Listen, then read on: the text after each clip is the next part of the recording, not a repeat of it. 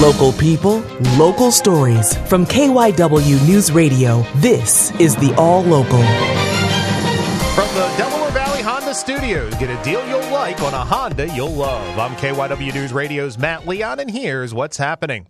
Philadelphia Flyers goalie Carter Hart has officially been charged in the sexual assault investigation in London, Ontario. Carter Hart, age 25, of Cherry Hill, New Jersey one count of sexual assault. London Police Chief Thai Truong making the announcement Monday. Hart is among five professional hockey players charged in the investigation into the alleged sexual assault of a woman inside a hotel room in 2018 when Hart was a member of the Canadian junior hockey team. Chief Truong says initially there wasn't enough evidence to press charges, but the investigation was reopened more than three years later in 2022. This review involved re examining initial investigative steps gathering additional evidence, and obtaining new information.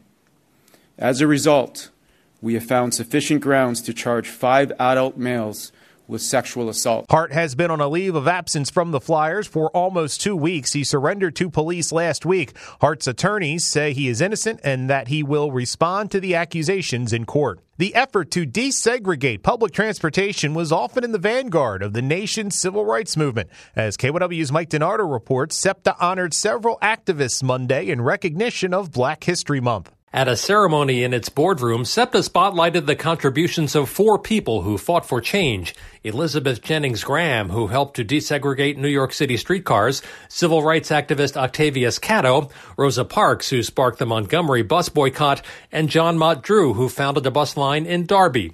Featured speaker Justin Gray, son of the late Philadelphia Congressman William Gray III, said his father believed public transportation was the connective tissue of a city. Transit like SEPTA you have a lifeblood to opportunity and equity that is bringing us together, not just physically, but culturally. And Gray said it's important to remember those of several generations ago, like Catto, Parks, Graham, and Drew, and those of just a generation past. Gray pointed out the value in raising new monuments to memorialize their contributions the way 30th Street Station now bears his father's name. Philadelphia Mayor Cherelle Parker announced that she's separating the sanitation division from the streets department as she appointed a streets commissioner and a sanitation commissioner.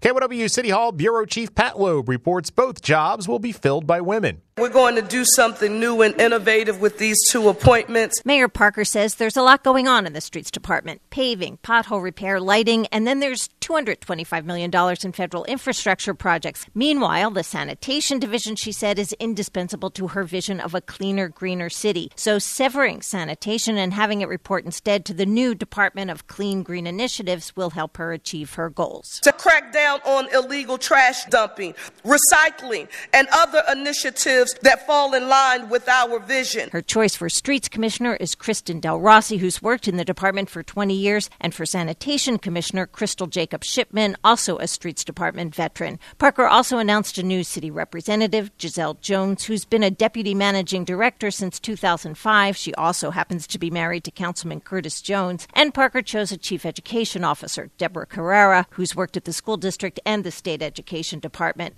Parker has not named new commissioners for Human Services, Parks and Rec, Prisons, or Health, among others.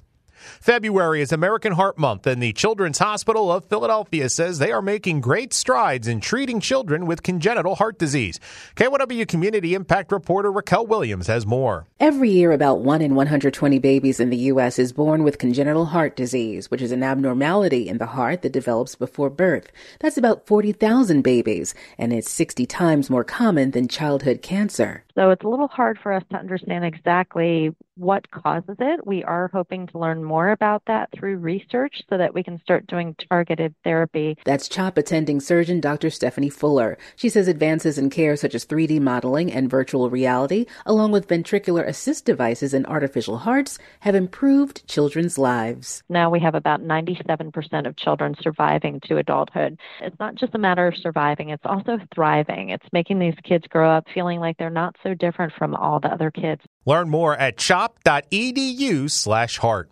The economic impact of hosting World Cup games in Philadelphia is getting a second look now that there's a concrete schedule of the games. As KYW's Justin Udo tells us, officials think the region stands to make a lot more money than originally thought. I think all of the cities are looking at various costs that are, I would say, north of 100 million. That's Meg Kane, host city executive with Philadelphia Soccer 2026, referring to what it will cost the city to host six World Cup games. She says they did a preliminary economic impact study on the hosting of matches in 2020, and it shows Philly stands to make a lot more money than it will spend to host those World Cup matches. Our expectation from that initial study was that this would be north of just about a half a billion dollars. Kane says that half billion dollar impact breaks down into a number of different areas. That includes job creation, around 262 million in just direct spending. Food and beverage was looked at as close to 60 to 97 million. Kane says the city will do another economic impact assessment now that the host states have been solidified.